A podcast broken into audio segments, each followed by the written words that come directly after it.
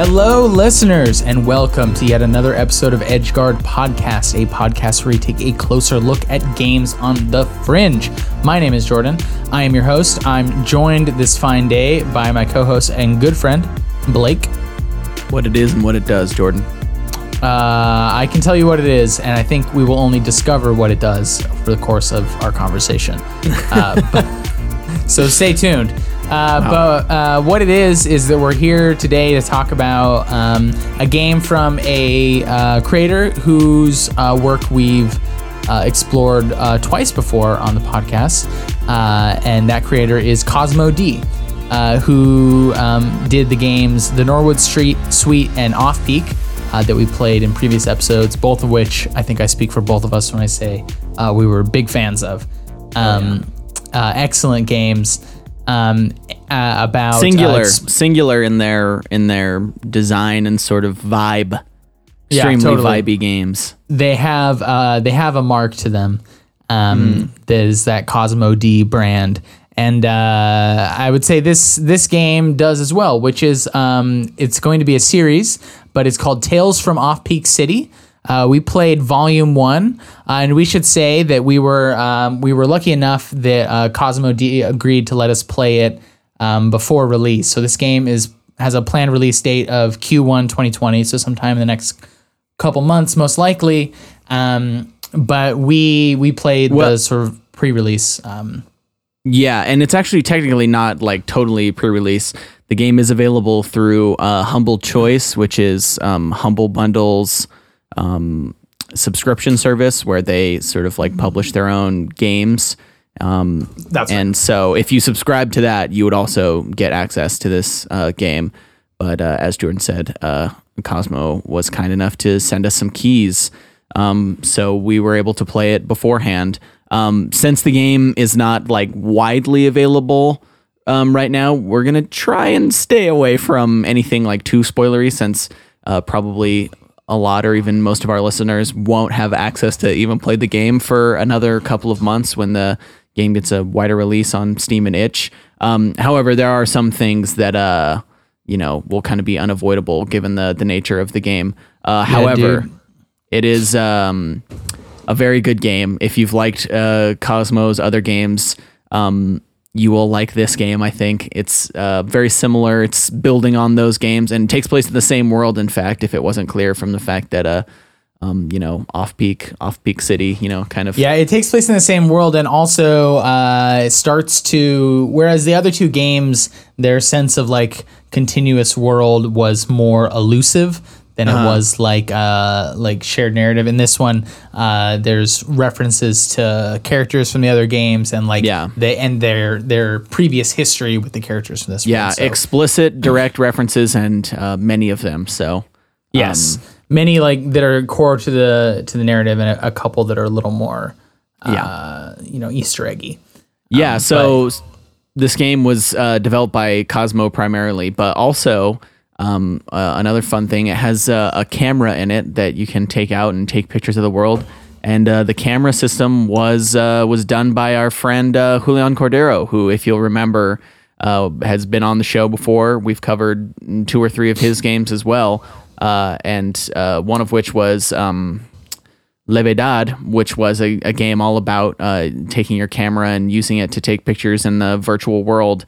And basically, that uh, basically the same camera has been lifted and added to this game with a few cool extras, um, which include uh, uh, well, basically uh, a bunch of different film types that sort of add uh, special effects uh, to uh, the the images uh, beyond the sort of uh, you know zoom, focal length, and um, what was I going to say? Uh, the exposure time, which were all features of the camera in Levedad. So uh, you know, two repeat uh, return. Uh, um, creators on this episode, uh, and also two of my two of my favorites.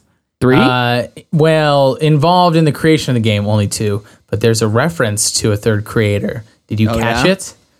Uh, you may have noticed in the the basement. oh yes, of- in the in the oh, basement of the pawn shop. Yes. in the basement of the pawn shop on the wall, there was a shout out to uh, City Jam 2019. Yeah. it was a game jam about um, cities. Cosmo uh, ran about making cities. jam. Uh, that's right. Yes. Um, and uh, the the third place winner of that um, uh, that game jam was a City Haze, which we played by uh, Aergia. Um, Irgia, Irgia. Irgia. Uh, yeah. So uh, that was a fun. Uh, that was a fun little shout out. Uh, I you know walked down into the basement of the pawn shop and I was like, "Where happened the City Haze? Oh my God! Look, Yeah. it's- Yeah, it was kind of funny because I saw that and I was like, oh yeah, Cosmo D did run that game jam. yeah." But um, yeah, so this is uh, this is a, a a a very cool game. I guess if you haven't played um, Cosmos games in the past, uh, a basic uh, sort of descriptor of what uh, what it does, if you will, is um, that it you it's a first person game, sort of a quote unquote walking sim, uh, where you're in sort of a a strange otherworldly place, uh, and you sort of um, uh, listen in on people's conversations. These are all uh, text conversations, so you're technically not actually listening in, but Well, they make uh, little. Uh, you're listening to the the little uh, Yeah, musical the little sound sounds effects they that make. happen whenever they talk, like Yeah. a little violin or whatever.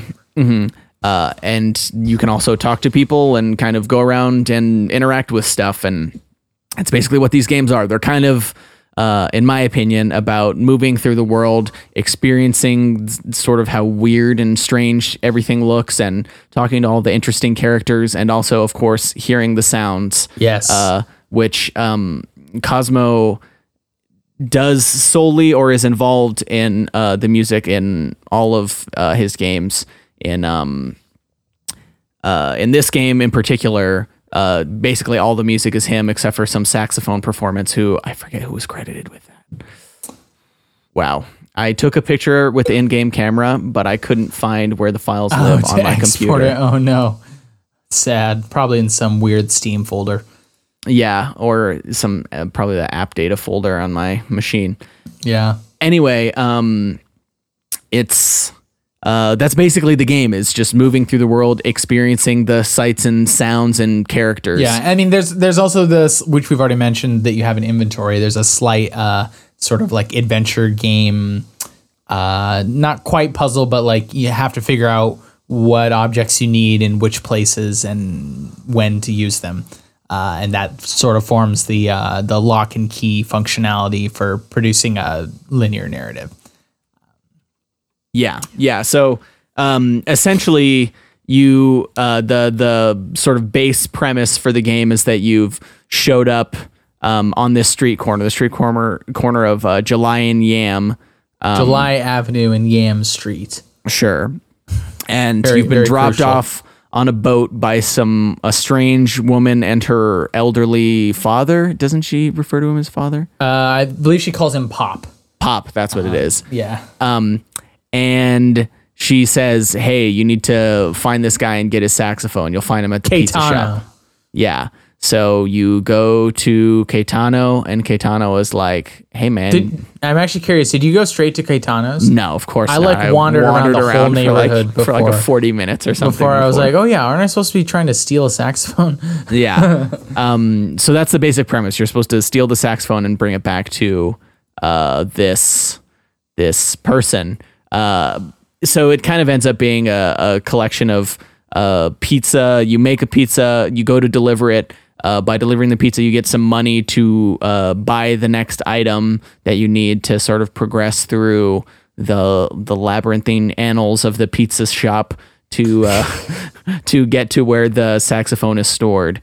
And all the while, you're sort of being uh, pursued by these strange um, sort of mob, Thugs. yeah, Yeah. mob thugs. Big Mo and his uh, and his goons, the- his fake you- police force. You're first introduced to him as a landlord. People mentioned that uh, Big Mo is their landlord, and uh, yeah, but then you eventually see him. Uh, uh, he he is also looking for something from Caetano, uh, and so you cross paths with them uh, frequently. And then you also the other sort of like major player is the Human Resource Horizons, uh, Ah, which yes. is the the company that owns the factory that uh, used to be the lifeblood of the town. uh, but most people don't work there anymore. And there's like their logo is everywhere. It's just like creepy, looks like an eye, like it's staring at you. And uh, and they are alluded to as well. And it's kind of like you're you're trying to disentangle the. It's it's got a little bit of a kind of like mystery conspiracy uh, vibe to it as well. Like you're trying to see. There's many people tell you early on that there's things that you don't know and that haven't been fully described to you, and you have to figure them out. Yeah, I mean, so so part of the the sort of structure and premise behind this game is that it's Tales from Off Peak City. So from what I understand or that I've read, uh, basically uh, this is volume one. So it's the first of a few uh, stories that are going to take place on this same street corner, Yes. basically. Yeah, Uh, that's what it says. Oh, so we should say of- technically this one is called Volume One Caetano Slice. Oh, really? I just have only seen it uh, referred to Yeah, as. Yeah, it uh, says on in that's in the about the about this game. It says Oh. Volume One Caetano Cool. Um, but yeah, so you basically it's the you, you're sort of building out the world of this street corner and the greater city that it takes place in. It's kind of uh sort of a forgotten neighborhood or sort of it's fallen into disrepair. Yeah. It's sort of past its prime. It honestly Yeah, gave me kind like of some like boarded up street uh like street fronts. yeah, and eviction notices and Uh, eviction it's- notices, yeah. There's a lot of mention of uh like uh, the people around, it's like, oh, my parents used to work. Our parents all used to work at the factory, and uh, Yeah. now, and Yeah, it's very like deindustrialization. yeah, it, that's what I was gonna say. It's like uh, it kind of reminded me of like um s- some like games. I feel like there's been a thing of the last you know uh, handful of years of uh, people making like Rust Belt deindustrialization games. Seriously, uh, dude. With Yeah, uh, sort of thing. God, now I'm forgetting the titles of all the names. Night in the Woods and um, even Kentucky Route Zero. I haven't gotten that far in, but it's definitely make a lot of sense to me. But I feel like you see it as a theme in so many games. Yeah, and uh, this game is no different. Sort of uh, pulling on. It doesn't get super deep into it uh, in this specific uh, volume, but I get the sense that um, the yeah, it's, sort, it's more sort of build the, the into something. Yeah, yeah, yeah. I mean, the the importance of uh, human resource horizons is alluded to, although they they barely appear in in this. So I, I think the oh, and then also there's a lot of mention of like the people still possibly being at the factory, but you never actually see it. So that that felt like a bit of a bit of foreshadowing that we would see more more of what's going on in the factory as the the game goes on. Yeah, and and another uh, factor is that just there's a lot of there's a lot of buildings you cannot explore in this first volume. Uh, there's sort of only a handful of doorways, or basically anywhere you need to go deliver a pizza, those are you're able to go to.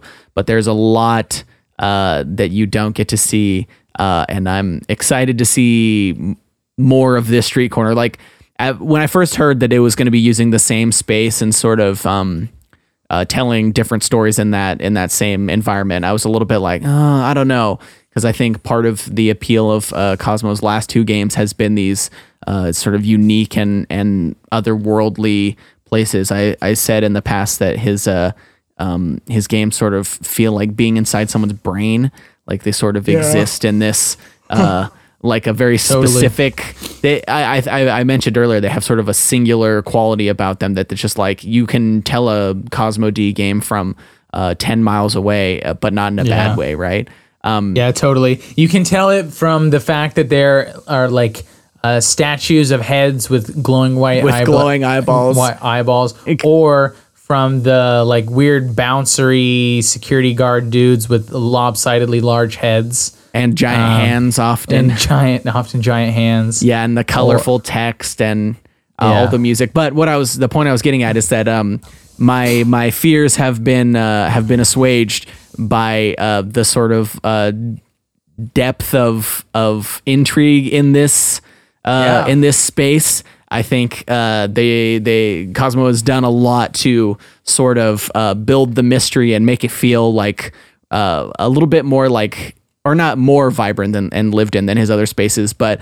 uh, sort of more densely lived in and and vibrant rather than being like that big open train station or like this mansion that a bunch of people are kind of hanging around for a party.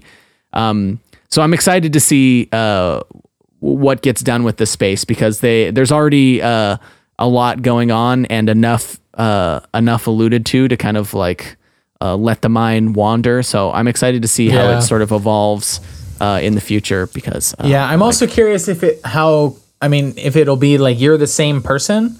Uh, not that that matters that much, but it does Uh-huh. like uh, you do have some at least minor character development in this one, and then also like time wise, if it'll like pick up exactly where the last one left off. Mm-hmm.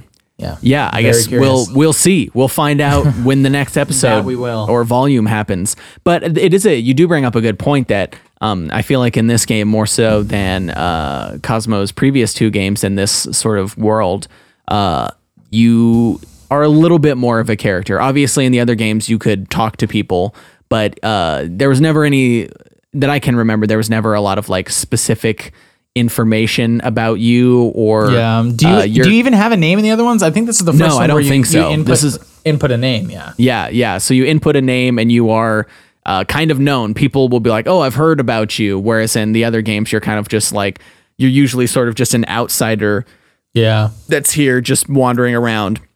Whereas this game, you you have a more specific purpose and you have a role to play uh, in the game, which is to uh, be the pizza man. Yes, take over. The, oh yeah, we didn't really talk about that mechanic. oh yeah, we haven't talked the- about pizza. At The all. other core mechanic is uh, you pick up uh, in uh, pizza topping ingredients uh, on the in different locations throughout the neighborhood as you're exploring, and Mm-hmm. then you can uh, whenever someone orders a pizza, uh, you can use the ingredients you've uh, you've selected in order to make a pizza, as well as some default ones. So every time you deliver a pizza, you actually have to make it by there's like a little palette of toppings and you uh Uh-huh. put them on the dough and you can do whatever you want. Some of them are weird.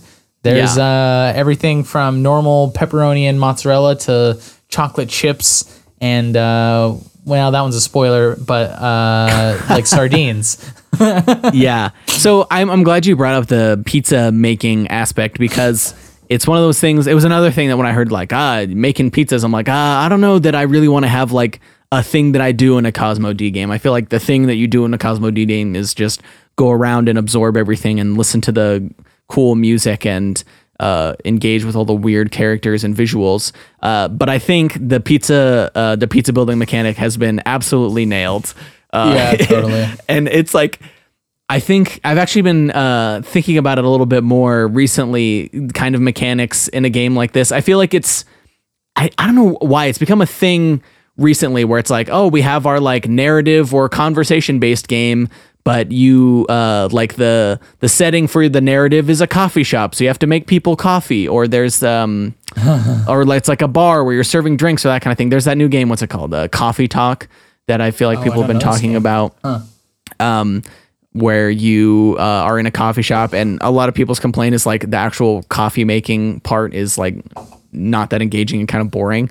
So I was a little bit uh, a little bit worried, but basically uh, what Cosmo has done has made it so um, first of all there are really weird toppings. Yes. Um, and the requests from uh, the people ordering the pizzas, it's not like I want a pepperoni pizza. They're just like it'll just be like put your chest into it.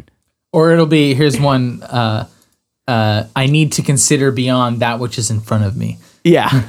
so they're like these very abstract pizza prompts, which at first uh, kind of just feel like a joke, but then sort of as you're getting uh, more and more uh, obscene things to put on a pizza, you sort of can get like conceptual about it. It's kind of a, there's kind of a fun like uh, interpreting the prompt, uh, and uh, the way that sort of uh, comes back to you is uh, when you give customers your pizza, they n- will n- know what is on it and they will like give their sort of opinion have- about it. Yeah, a specific And- prompt.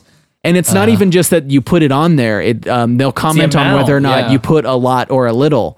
Uh, And they'll be like, "Oh, I really like this." And sometimes, if multiple characters are sharing the pizza, they'll debate about the inclusion or exclusion of uh, given toppings. Which I don't know. It's a it was a really nice touch to be like, "Oh, you're not just like making a dumb uh, pizza. You're you know, you're adding sort of flavor to the world." And and Yeah, one it, last it really, thing, fe- it really felt like you you were like uh, making a composition because another thing it does while you're making it is Yep. it has each ingredient has a specific musical instrument that plays when you uh, when you drop it onto the pizza. So it, it sort of like makes it seem like you're performing as much as you're assembling a pizza, and then like people are uh, you know, judging your your performance. Yes, that's the that's the last thing I was going to mention is that of course it's a Cosmo D game, so it, music is is built into the very DNA uh, Yeah. of the game, uh, music and just sound in general. Um, and so of course, yeah, as you as you sprinkle on the toppings, each individual topping has its sort of like instrument, and then it'll play little samples of that instrument while you place them on, and then once they're on the pizza, it'll sort of add to this track that plays while you build it and then you hit the button and it goes through the automatic pizza maker where it takes it away and it sort of gives it some time to play the little track that you've made with your pizza. It's just like such a it's it's great and it's an extremely Cosmo D way to add pizza making to your game. Yeah, hundred percent. And it actually sort of builds on wasn't in uh in the Norwood suite there was a part where you had to make somebody a sandwich. Yeah, you do. Yeah, you do. Although Yeah. that one, I think it's not really like a creative. Yeah. Like I think you. Yeah, it was more like here's what I want on my sandwich and you had to go get all the things before you could uh make the sandwich. Um Yeah. so I'm glad that uh, there was some work done to like make this pizza mechanic uh more um fun and engaging and and sort of like it felt meaningful, I guess, in a way that I did not expect uh, Yeah. making pizza in a video game to be. So Yeah, I, um, I also I really liked that the uh, that people's taste in um, ingredients uh, was itself felt like a kind of characterization. Uh, the the one that I, I noticed was I forget their names, but one of the first pizzas you deliver it's to that uh, they're kind of a pretentious couple, and uh, and I did the flamingo meat, and and they were uh, very impressed because it's like a fancy uh, pretentious couple. I'm trying to think of who you're talking about. Eh, The, the ones in the hot they're in the hotel, uh, top floor Hotel? or they have a suite. Their building is a suite. It's not like- Oh, oh, the the people who work on the on the the- uh, the Red Blue Bull. Moose suite. Yeah, the Blue Moose flavors. yeah, Yeah, yes. which Blue Moose returning from Norwood Suite, of course. Yeah, weird uh c- conspiratorial uh maybe mind controlling energy drink. Um but yeah, it was it was really fun. So what was uh um did you get how how wild were your pizzas? What was your most So wild? What was I your, s- did you have a most memorable pizza? Well, I felt like that one was uh that one was wild but like tasteful. Like it was like basil leaf and uh and flamingo meat and marinara and cheese. I mean the wildest one I did was just when uh you have to deliver to building 9 and it says uh like something unorthodox. I forget Yeah. what the prompt is. It's literally something like something unusual. or something like Expand my mind or something. Yeah, something like that. And I was like, okay, you got it, bud. And Yeah. I I did uh, the gummy worms, uh, chocolate, and the spoiler ingredient. I assume you know which one I mean when I say the spoiler ingredient. Yeah, the one that's a a, a substitute for a real thing. yes. Yeah. Okay. Yes, that one. Also, Um, by the way, this may be. Uh, did you fill every single ingredient tin by the end? What? Oh yes. Like, oh, you did. So I missed an ingredient. oh There's- okay. There is an ingredient I never found. What is it? Interesting. Um, So we- where on the palette were you missing an ingredient? It was on the right. I feel like on the bottom half of the right. So it was. I got the sardines, the chocolate, the secret ingredient, the um, what else was over there? The gummy worms, the truth peppers. Those are fun. I like to give people the truth peppers. Did you, did you get the olives? I got the olives? olives. Yeah. I'm trying to think of what it is. Oh, uh, beluga whale eggs. Oh Beluga no! Where roe? was that? I never got that. I don't remember. I think it might have been those uh, those two guys who were fishing down by the. the no, they had the gummy worms. Did They? Yeah, that's why. Because you know worms. I don't remember where it is. I know I found all of the ingredients and all of the film types, all the film rolls. Oh, so. I don't think I found all the film types either. Yeah, I I mean I also think I played this game a little bit. I started before you and finished after you, Yeah, so I think yeah, I was so uh, exploring a little bit more. I was I was feeling the Cosmo D vibes. I wanted to solve the mystery. yeah, I was there to uncover the conspiracy. I'm I'm just there to vibe, bro. Just to vibe. To vibe. No, I want to uncover who's behind it all. Eh. I mean, I'm I'm intr- I'm invested in that as well. Um, but man, I'm just there to vibe. I, I did want to tell you about my my favorite pizza though, uh, which was Oh, the yeah, first yeah. pizza I made uh, because I didn't know how the pizza system worked. So I uh, applied the sauce, and I thought it was going to automatically move me through the ingredients because it just says like put your stuff on it and then hit the green button. So I hit the green button. So I just gave a, a sauce only pizza to uh, the first um, the first patron, who's the sort of uh, uh, professor on sabbatical Yes. with his uh, strange Weird. baby that looks Has exactly like him, but with a giant has- hand. So fucked up, dude. Very Cosmo D. yes. just like, hey, here's this weird guy hanging out with his baby that looks just like him. uh, but the, I, the thing I thought was great and that had me immediately sold on the pizza making system is I brought this guy this pizza uh, with only sauce on it. And uh, and a lot of sauce. Uh, I, I found that I almost always put on uh, an amount of sauce where the the characters would be like, "Wow, you really uh really went ham with the sauce, uh, just like Caetano does, huh?" but I gave him this pizza with just sauce, and he's like, he's like, wow, the the exclusion of cheese is is simply bold. And honestly, I commend you for it. He's like going through all the ingredients that aren't on this pizza, and he's like, there's sauce, and there's just so much of it. It's brilliant, and there's. There's no pepperoni. Sometimes you don't want pepperoni, and and there's there's no basil on it either. Sometimes basil's just too much. And this guy's just like giving this rave review of bread with sauce on it, and I'm like, man, this game rules. Yeah, I uh there is a, a reason why their reviews are all rave. Is there? Well, I I have my theory. Yeah. What's your but- theory, Jordan? Well, well, we said we wouldn't spoiler, right? So I'll uh, Maybe we'll save the theory for once we're like at the very end. Yeah, yeah, yeah. How about that? Um, okay. Agreed. Well, in in the spirit of non-spoilery, yeah, Jordan, you know me. You know me, Jordan.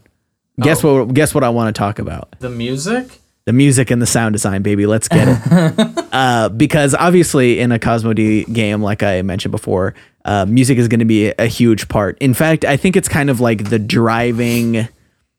I think it's like the driving force behind his games. Often feels like Yeah. the creation and existence of music. They're often like the main characters are musicians. There are a lot of musicians in in his games, and a lot of uh, um, the, the music is it has such a unique style.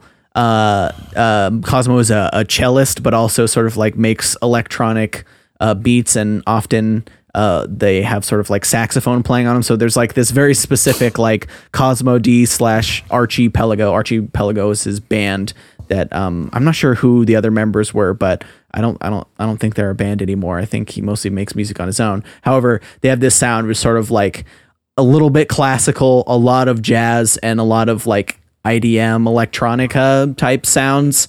Uh, and it's I, I don't know a lot of other music that sounds like their music does, and I personally uh, really love it. Um, but the thing I wanted to say about this game that sort of uh, I thought was uh, even better than his other games is just like the other sounds in the game. Um, I don't know if you noticed this, but basically every door to every building in the game or room, if you walk up to it and like get close, there's sounds yeah. coming from within, and they're always Yeah. different. They're different for every single one. It, it it really uh, and they they they allude to a kind of like story often in a Yeah. way that like you know you can hear people like having a party or or whatever the case may be, and it, it really feels um it ma- really makes the neighborhood feel lived in in Uh-huh. such a cool way, and also really uh because so many of them are doors that have um you know uh. A, a handle that you can nudge Oh, you can try the open. lock. Yeah. yeah, you it, it really like makes you excited for the rest of the the tales. yeah, to be able to see them in a future volume. yeah yeah Yeah, there's uh, there's some that are just like, oh, here's like some bongos or some drum music. Here's some Yeah. some uh, some actual like a full song playing. Here's just like some weird ass sound effects. I don't know. I'm pretty sure there's either supposed to be uh, people having sex or someone masturbating in one of them because there's kind of like a repetitive sort of like, and then there's like a Uh, occasional that- moaning. Wait, that's your masturbating sound. it's like a general like I don't know any sort of like rhythmic squish. I'm kind of like that's a that's a sex or masturbation sound. A, a rhythmic squish plus occasional moan equals sex sound. Oh, there was an occasional moan. Okay, I got. you. yeah, I got there you. was like or it was like a kind of like uh I don't know if it was a moan quite, but it was a uh sort of like a grunting ish sound. Okay. Yeah. That sure. That's that's sex. That's sex. Uh, rhythmic squish plus moans equals sex. You know how it is. I mean, all the sex I've participated in. Oh God. Okay. let's let's get back on track. But I I mean uh, I think this has this game has a depth uh, of uh, sort of like sounds and music uh, just going on that uh, that the Cosmos past games haven't quite had. Um, or they don't have it. They don't have quite as much. So uh, part of what I was saying earlier about um, uh, not being worried about it only being this small environment. Part of it was just that like there was so much. Uh, it was like vibrant just because of how many sort of like sounds and and tracks are going on at the same time in different places and sort of uh, the way that uh, sort of alludes to the other characters that exist here and that we'll see in the future um, is great and got me really excited.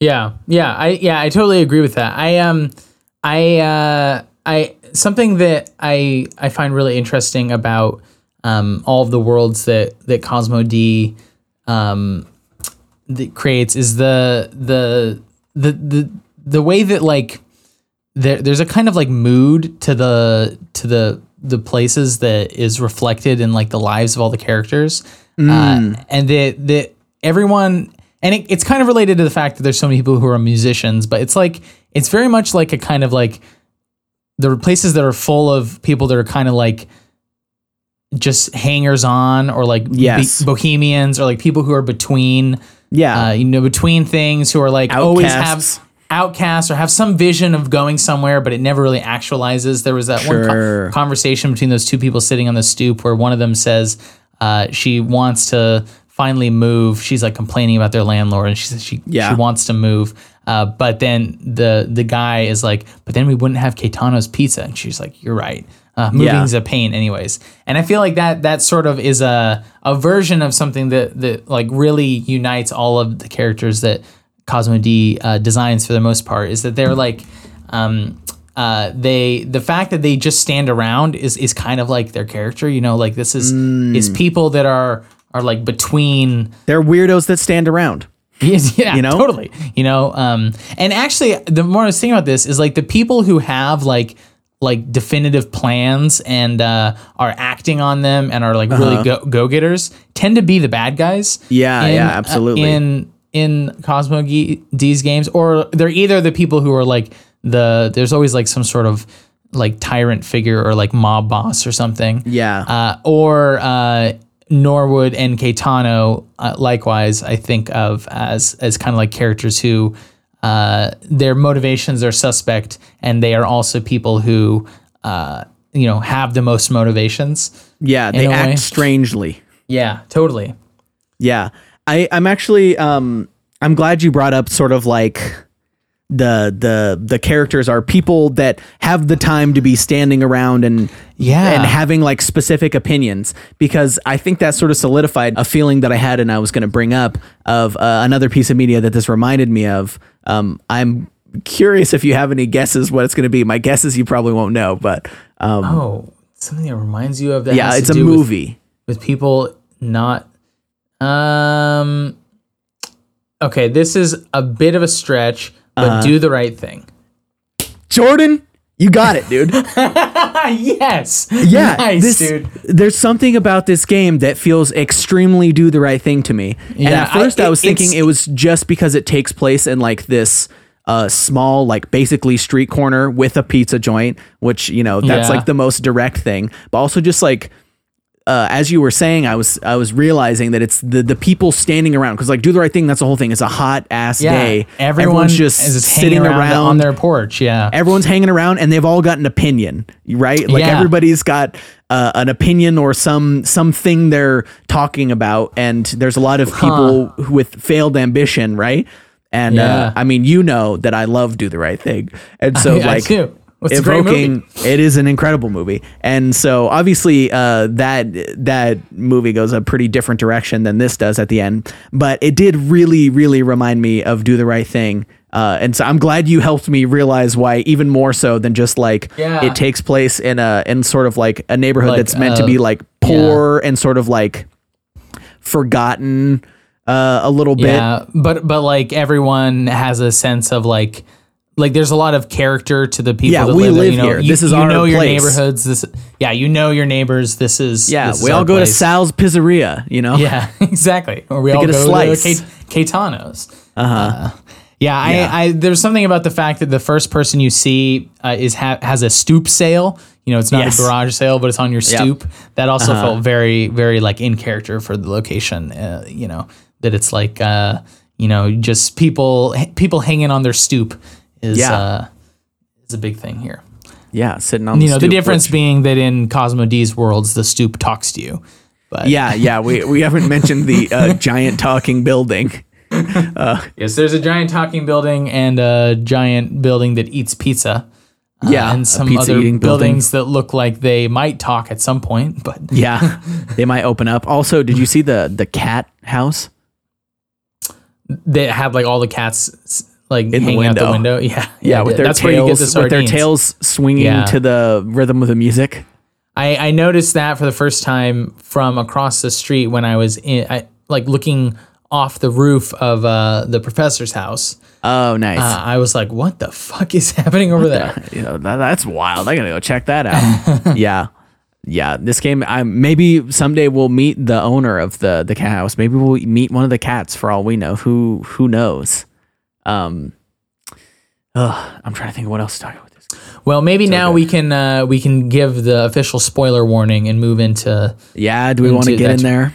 All right, all right, fine, unless Jordan. unless it you have way. a unless you have a final non spoiler. Yeah, I mean, because we, um, we should keep it all to one section. So Yeah, I did. Um, I did want to talk about. Well, no, that's kind of a small thing. Oh no, no, there is one other thing I wanted to talk about, which is sort of mentioned offhand, but sort of plays into the um the whole concept of this um this neighborhood being forgotten and neglected by the government, es- es- especially.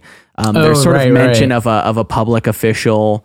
And Yes. um, there's mention of flooding, and you come into the neighborhood on a boat, and like the boat just rolls up into the street. The street is on a slope, yeah, and and so I kind of um, I don't know if I'm reading into this too much, but I kind of was uh, curious if you felt also that uh, maybe this street was flooding due to uh, global warming oh, and the rising ocean levels. And um, I don't I don't think that I read it as like global warming in an explicit sense. I just read it as like uh, um, the a mixture of two things. One, just the like sense of a a, a particularly dramatic to the point of being almost surreal uh, example of this city being kind of like neglected and abandoned. yeah, Um, and then, uh, um, oh, what was the other thing that I had to say about that? I can't remember. Oh, it felt a, a little biblical almost, like you know, like the whole oh sure, like it's flooding. Um, but I I don't know. I mean, I guess another thing about that is just uh, the um the, the the neighborhood has a very like uh people have just you know kind of adapted and life goes on yes, Mhm. which I really like. Like there's people like swimming in the canal and you know Yeah. You just like yeah, like you said, you just roll up in your boat in order to, to arrive in the neighborhood. yeah. I just I just kind of got the feeling that it's like. It, it felt to me like uh, obviously there's like a class dynamic going on here because if you look off in the background there's this huge towering city Yeah. uh, off in the distance and you're just in this sort of like weird uh area where like I said people the people here are sort of like not quite drifters but they're sort of um burnouts a little bit right? Like we were Yeah. talking about earlier. Um and they're sort of hanging out in this place that sort of like the government doesn't care. They said they were going to restock the river with trout but they haven't. Uh, and so I Right, kind right. of just got the vibe that it was a little bit of a of a thing, it, or it reminded me at least of uh, you know some potential uh, dark futures of our own world of Yeah. you know global warming causing ocean levels to rise and the most wealthy people just being able to uh, stay away from it while the poor people's you know uh, places of living are you know covered in water and they are you know I'm trying to think of displaced you know Yeah. Yeah, Um, I, I I can see that if uh, I think um that could be something on a more implicit level. Uh just but the it definitely is kind of like there to just show the the sort of like um the the like sense of ine- almost inevitability to the like Mm. the like uh power imbalance you know that it's like Yes. the the the city dwellers are you know you know trying their best to get the the the government to do something about it to get their landlord to fix their house whatever Yeah. it may be but but you know the tides just rise Yeah, yeah, and that's kind of, I mean, again, taking it back to do the, do the right thing. Tomorrow's going to be even hotter. The tide keeps rising, right? yeah yeah Um, it's just Oh, sort of like great. that's great right. I just thought of that just now. um, all right, so that's the last thing I wanted to say before we go like full no, uh, spoiler zone. So, um, if you have listened thus far, I mean, please, I know it might take like a couple months for the game to come out, or you know what, or maybe you could just do humble humble choice. Just sign I up was for that thinking humble choice. it's going to be like uh, the Epic Game Store, where you know Tales Oh, sure. Off Peak City is going to be the thing that makes people do humble choice. You know, I bet Just you there's some this. really good. Uh, I remember there was some other there are some other games that uh, I had sort of had their development. Um, uh, sort of I was keeping tabs on them so that we could play them once they come out, and a few of them have been picked up by Humble Choice, and so they haven't come out officially yet. So it actually might be something that I'll uh, I might be thinking about uh, subscribing to it. Um, just it. to just to try it out. So maybe you should too, dear listener, to play the game. But if you don't, please don't listen. I mean, please don't listen so that you can play the game and experience it for yourself, and also Yeah. give give Cosmo D a little money. You know what I'm saying? yeah. Help Cosmo D Totally. pay the bills. yeah, this game has, I would say, the most plot of any Cosmo D game. Uh, Yeah, it Norwood, does. Norwood, Norwood Suite has plot, um, but this one has even more. And so It's- I think it's that, less uh, ambiguous in what the implications of the Yes. things you learn are. They're, there are they there kind are of have more specific. Yes. yes, in a in a way, there still is the like at least one revelation in Norwood Suite, uh, which Yeah. is sort of related to the, in here, but this one is kind of like a building sense of realization. Yeah, Um, and I feel like that'll only grow as we get, you know, Yeah, to the into the next ones. volumes. Yeah, Which is just to say that in the original Off Peak, you know, you couldn't really spoil it because the Yeah. you know the appeal is just the vibe, uh, but here it's the vibe and the and the plot. So you Yeah. you have been warned. Uh, totally worth it. Um, you should uh, you should play for yourself. yeah. Uh, but if you're if you're here uh, as someone uh, from Humble Bundle or the future, um, uh, so the thing that I just wanted to talk about uh, was relating to my point that the people who have intentions in uh, in the corner of July Avenue and Yam Street tend to be the the devious ones. Is um uh, the it, it seems to be implied that one of the reasons why no one leaves is because the pizza is literally uh, like mind controlling them. That it's right, isn't that the the sense? Because there's all Well- these because there's uh he, he puts like fake gray matter on there, and then every time someone takes a bite of the pizza, this big uh like pop up card Yeah. happens that shows the logo of the pizza with a brain in the background. Yeah, well, Uh. I wasn't. I wasn't quite like sure what to make of this. So I'm interested. In, yeah, I'm interested in hearing your take. Um, did I guess? Sorry, did I interrupt you? Do you have more? No, no, that was well. Maybe I just say that it could be a little bit more uh, metaphorical in just the sense Yeah. that like like people like a kind of like uh like the pizza is either just like the pizza's so good or it's just another example of like uh the, you know the people in in this world are kind of like stuck on a treadmill for whatever reason and maybe they like this pizza is just one of them Well, it's Uh. interesting because there are a few points where people specifically say the pizza isn't that good, but they get it every day anyway. Which again Yeah, is another thing that happens and do the right thing.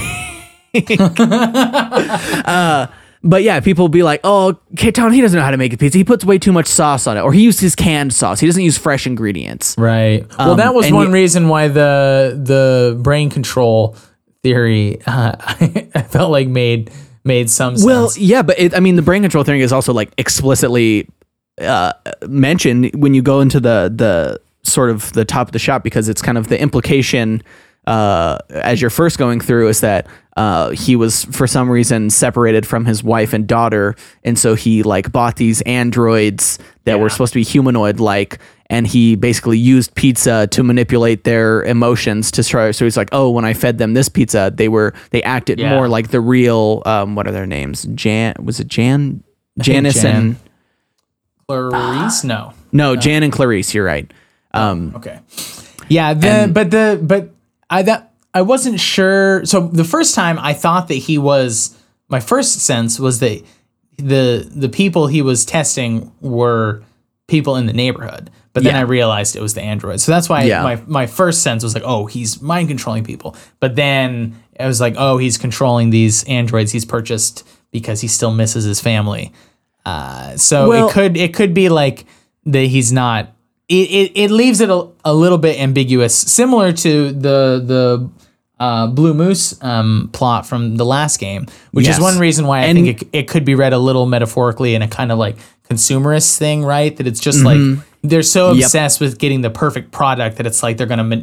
It's manipulative in that way, not necessarily in a literal like mind control way. Uh-huh. Well, so that's that's what I was gonna say. Is um, it's sort of in conversation. I mean, the blue moose stuff is even uh, continues in this game with the Yeah. flavor scientist trying to come up with the the best flavor. Um, is that it's sort of like uh, food or f- you know food being produced on a large scale as sort of like mind control or a way to uh, keep people happy uh, Yeah. in even a way that even though it's like the cheapest possible thing, which is definitely like a consumerist critique of like a lot of the packaged foods that you buy that end up being cheaper than the fresh foods uh, have like a lot of preservative things that are bad for you, but also they, uh, you know, corporations are employing, you know, huge teams of scientists to literally to chemicals in your food that makes you want to eat them regardless Yeah. of whether or not they taste good, right?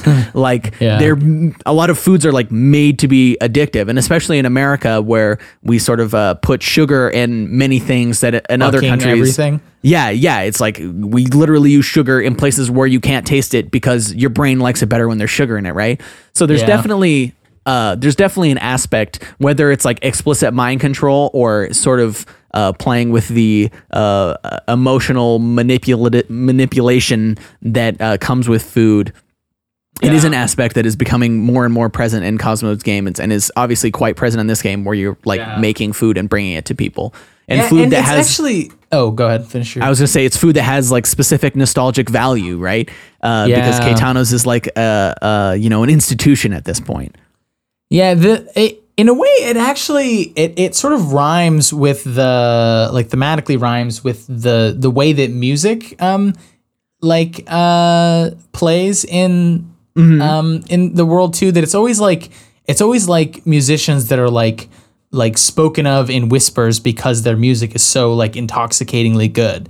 Uh, and so I think I think like a, a a very common theme in in Cosmos games is like like the des- like overwhelming desire to consume something uh, and Yeah. like like being being like feeling like overwhelmed or like unable to move because you because you like become dependent on You're- on it in that so way. here's here's a take I just thought of.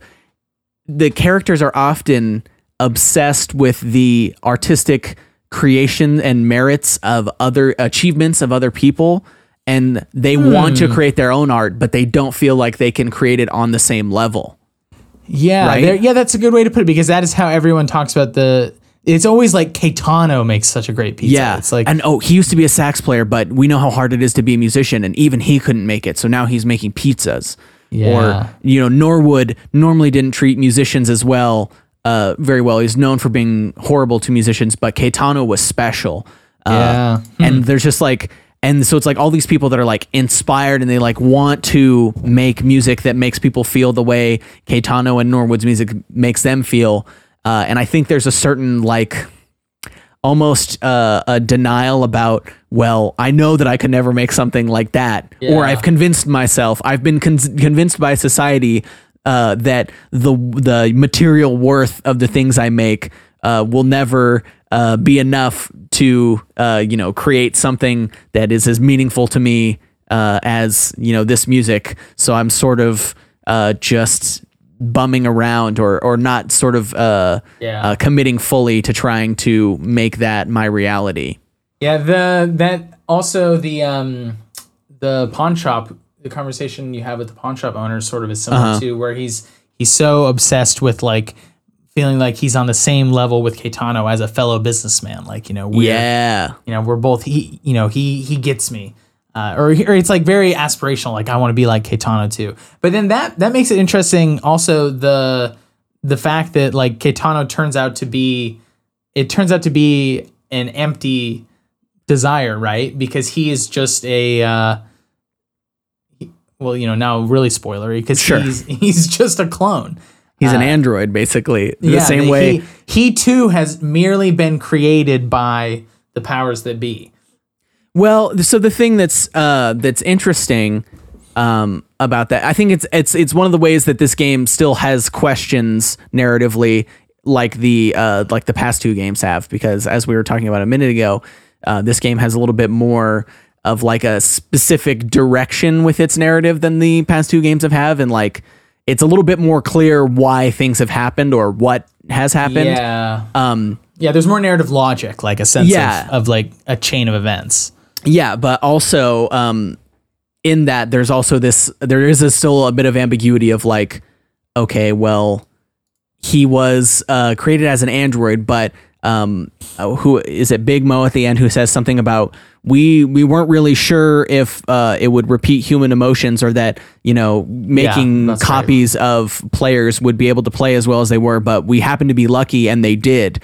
Uh, and so Yeah. Caetano has been holding things together for us, and even this final operational unit has some uh, has some stuff left in him that we can can use. And I mean that sort of plays uh, into uh, the sort of consumption of um, artistic, uh, you know, merit under capitalism of you know, uh, you know, capitalists being extremely uh, eager to uh, take beautiful art and commodify it and Yeah. sell it for as much money as it can be sold, and just you know.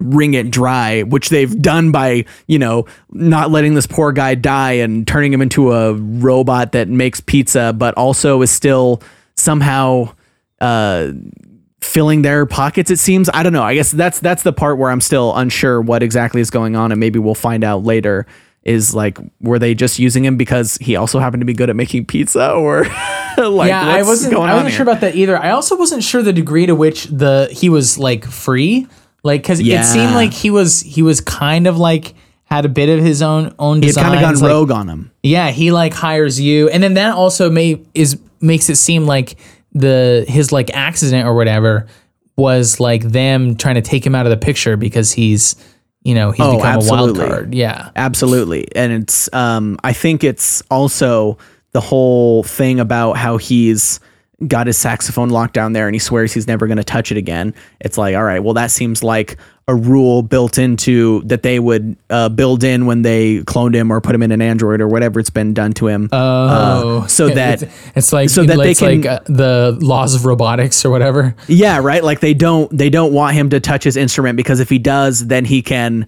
uh, sort of like reclaim the agency of being able to create his music because that's something that like connected with people so specifically.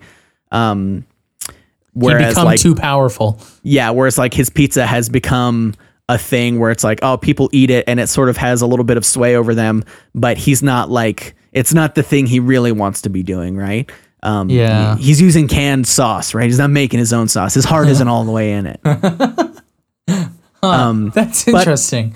I was I was curious um, because I my understanding was that um, Norwood was the one behind the money behind all of this because it is implied that you know Norwood owns the shop and is kind of like the one who lets it operate.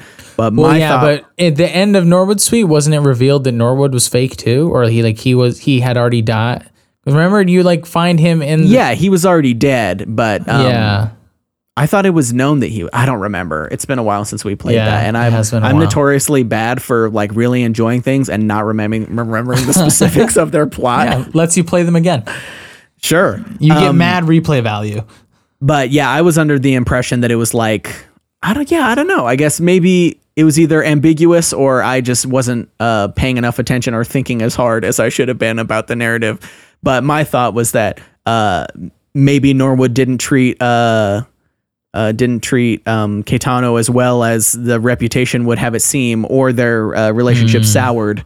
So he was like, "All right, well, if you're not gonna uh, be my muse and play your sick sax riffs on my compositions, I'm gonna clone your brain into a robot that I can control, and then do that with you." Well, he Um, he had died, so I don't think that it was like the clone was Oh yeah, you're right. You're right. You're right. Because that was the the way that it revealed. You find Yeah. his, his death. Oh, we yeah, we didn't talk about the uh, the little dioramas, another uh, Cosmo D classic. yes. of uh, dioramas of events that happened in the past. I made these dioramas uh, to uh, I don't know get closure for these things that happened in the past, but they're uh, a great way to uh, Yeah. provide exposition to the player of what Actually, what the fuck that diorama reminds me another one of the no- other reasons why I vaguely thought that the pizza was the source of the mind control is Uh-huh. the people playing games in the basement of the pawn shop. When you give them their pizza, they turn, they, they turn into these like little action figures, and then sitting in their seats are the the, the like game pieces they were playing with.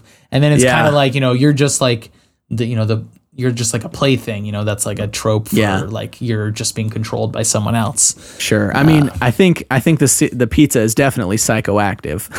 the Yeah. degree to which it's psychoactive is a Is, question. is the open question? Yeah, that Yeah, sounds right to me.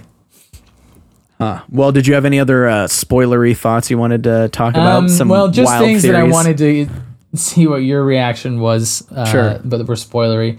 When you when you get the the saxophone and you turn around and the robots are just staring at you, Yeah. dude, that was horrifying. Well, so it's actually something that's crap out of me. it's something that's interesting about Cosmo D games is um they have like a kind of a creepy vibe to them. Like there's a lot of Yeah. times where there's just like like weird giant fla- faces with glowing eyes, but the thing is I never really feel like scared or that unsettled in a Cosmo D game. Even though the things are like weird and kind of like objectively a little bit unsettling. I feel oddly at home in them, which I'm not sure if that's just like Wait, a including the thing. androids, because I did feel like no, I mean the androids that, was was like the that was a little different because explicitly creepy moment. there's there's it does ride a fine line between like quirky weird and creepy weird.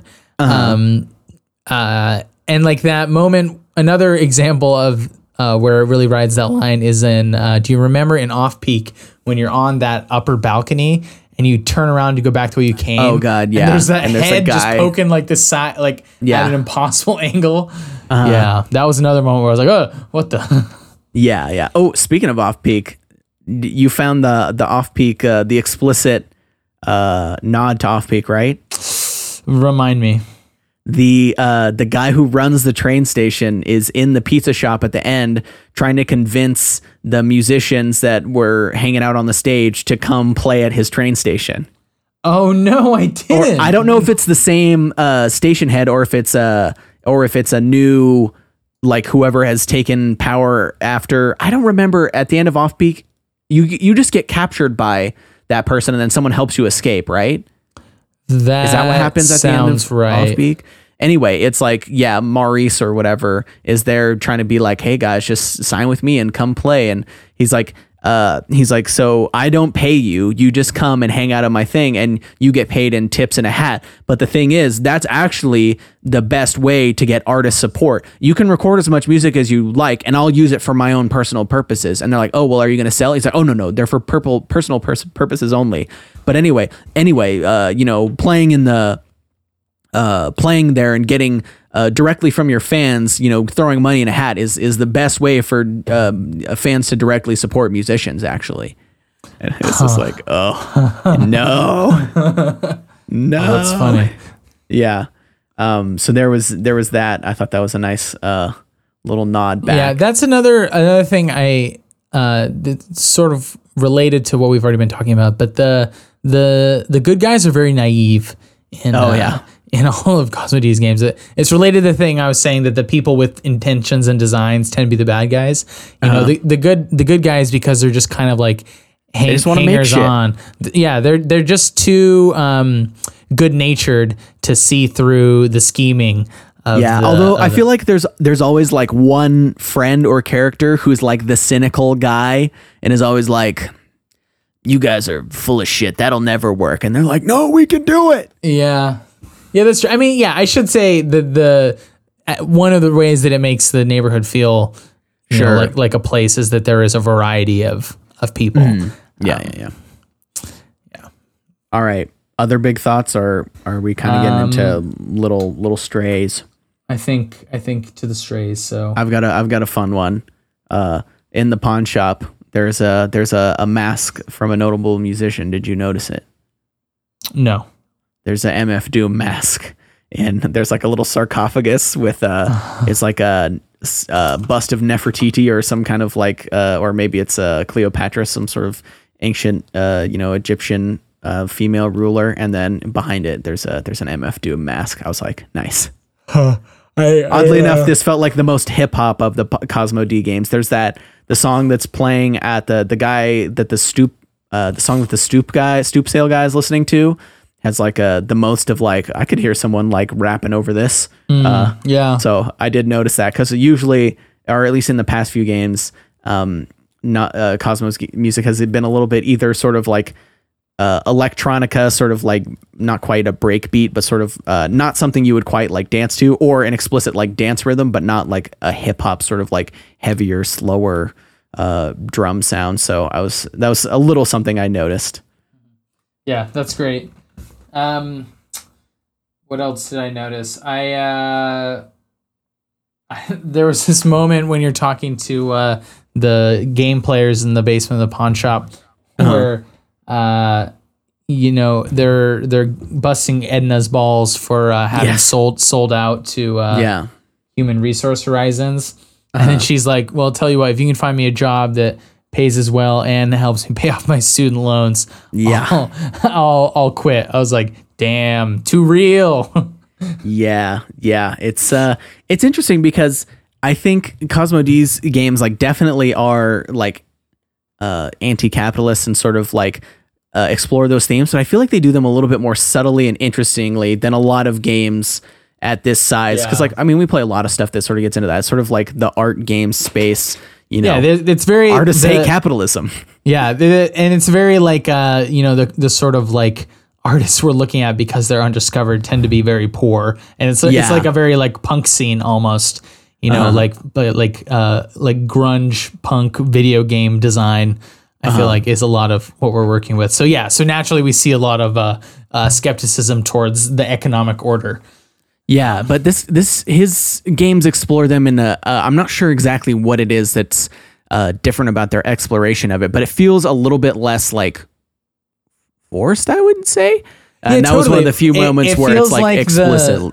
Yeah, I, I I definitely think that the the one of the reasons why it it feels not forced is because it comes out of like it's it's a sort of just an emergent theme that comes out of the stories he tells because you know it's about artists who Uh-huh. Yeah. are like you know struggling to balance their desire to make art and their need for money and Mm. it's about like these sort of like um, abandoned places and so Mm-hmm. like the the sort of like anti-capitalist themes um, emerge from the stories rather than like the story emerges from the themes and i think that's why it that's why Mm. Yeah. it doesn't feel forced Yeah, maybe you're right. I I, I agree with that. Um, Cool. All right. I'm glad. Did you have any any other thoughts before we wrap this up? i had a question um so did you okay. notice that they're on the in the canal on like all the pillars there's these like yellow blue Mm-hmm. yeah, stripes the weird like uh huh. Did, did you figure out what those were? Because they were all different on every stripe, and I thought Oh, maybe they had they? some they had some meaning, but I couldn't figure it out. Oh, interesting. They might have some meaning. I didn't notice that they were different. Yeah, every I think every pillar was a little different, so I don't know what Oh, interesting. No, Yeah. I didn't notice that.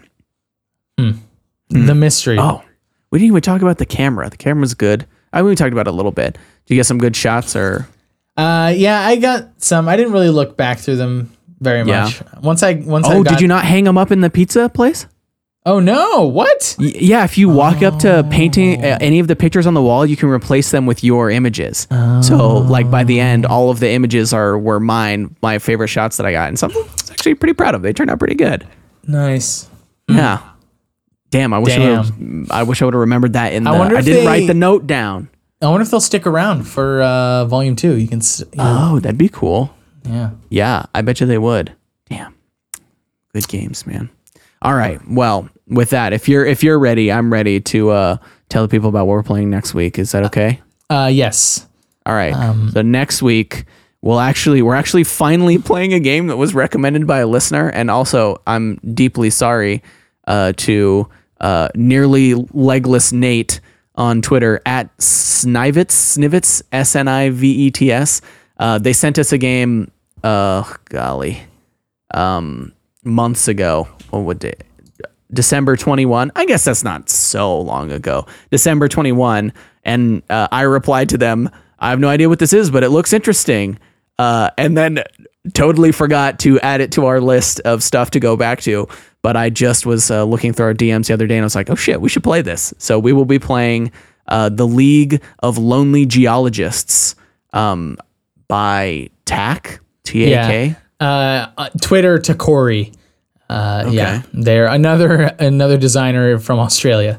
So Ah, we're nice. Classic. we love those Aussie games. classic edge guard uh, Aussie itch. Um, yeah, so we we will be playing uh, the League of Lonely Geologists uh, next time, which um, it's seems like it, it reminds me of like Myst or like uh, uh, some sort of adventure game from the 90s, uh, just based on the pictures, but really don't have a, a strong sense of what it is. It seems to be about collecting rocks, but we will find out with you. Um, uh, we'll be playing that next week together. Uh, so if you have any interest in uh, in listening to that episode, or if getting uh, getting a link to the game uh, before you listen, um, you should follow us on Twitter at EdgeGuardCast. That's where we uh, tweet out announcements for the podcast, new episodes, links to games we play, Twitter handles of creators of those games. Uh, try to keep a little bit of a community going there. So if you want to be a part of that, make sure to follow us there. We also, as Blake just mentioned, that's where we get recommendations from uh, listeners. Normally, the turnaround on actually playing the game you recommend uh, better than a month and a half, but you know, this, there's the proof that we do it. So uh, if you if you have a recommendation, um, please uh, please uh, hit us up there uh, at EdgeGuardCast. So next week we'll be playing the League of Lonely Geologists, and with that, we will talk to you next time.